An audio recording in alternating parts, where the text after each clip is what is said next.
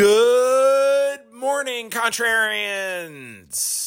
Friday morning, December 21st. It is 6:35 a.m. We had a rally in stocks yesterday. They all but recaptured the losses from the previous day. But after the close, we had negative earnings from Nike as that company slashed sales guidance and the stock has gotten bludgeoned overnight it's now down almost 12% in the pre market. There is also bad news out of China, where new curbs on online gaming hit shares of that country's internet companies, uh, enter- online entertainment companies like Tencent, getting hit especially hard by that.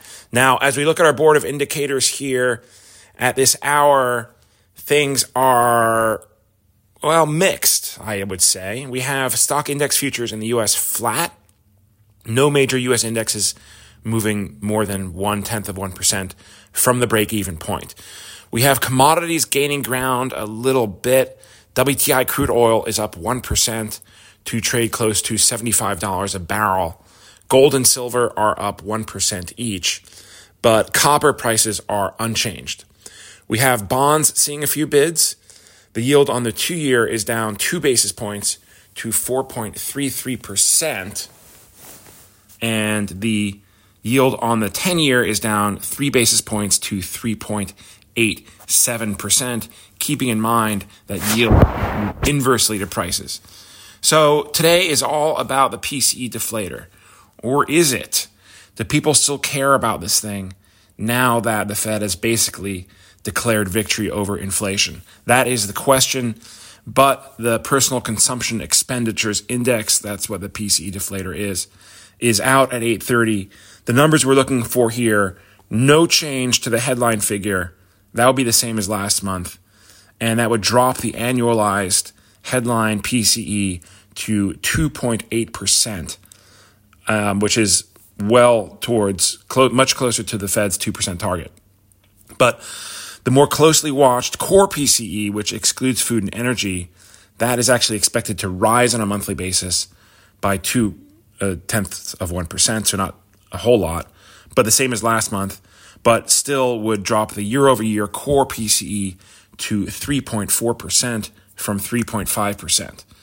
Again, the question is does anybody still care now that the Fed has all but declared victory over inflation.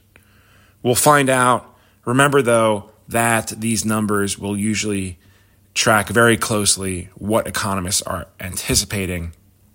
So you, you can expect these to be very close to the what um, what the economist survey says.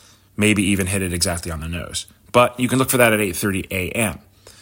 Where that leaves us this morning, stocks are still positive for the week. Uh, this would actually be the eighth straight positive week for the S&P 500. Even after Wednesday's big sell-off, we still gained enough on the other days to leave us in the green for the week. Not by much, but a little bit. And again, this will be the first time the eight straight weeks of positive numbers for the S&P. The first time that's happened since 2017 so in six years or more. And the Nike earnings, these these are not a great sign. Uh, there's no real nice way to look at it, except that on the call they did not talk about the U.S. consumer. In fact, they attributed this to the strong U.S. dollar. And where sales were slowing, they identified Europe and China.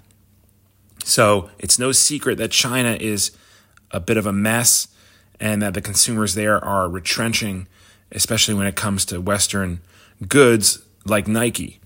So there's that, but no talk of the US consumer, at least not from what I could see. So the US consumer remains buoyant. The question is how much will the Chinese and European consumers take down companies like Nike and other Western brands there's a whole bunch of European luxury goods brands that have benefited very much from China. You also have Starbucks, which is doing huge business in China. I haven't looked at them this morning. I should because I hold that stock. But Uh, that is, those are all concerns. But again, the U.S. consumer remains buoyant. And so, from our perspective, from an economic perspective, that's really all you need. The US still being the largest consumer group in the world. And the European, I mean, the population there has been uh, shrinking, and, and consumers there are, it's a big block, don't get me wrong, second biggest to the US, but they aren't buying, they don't buy as much stuff as Americans do per capita.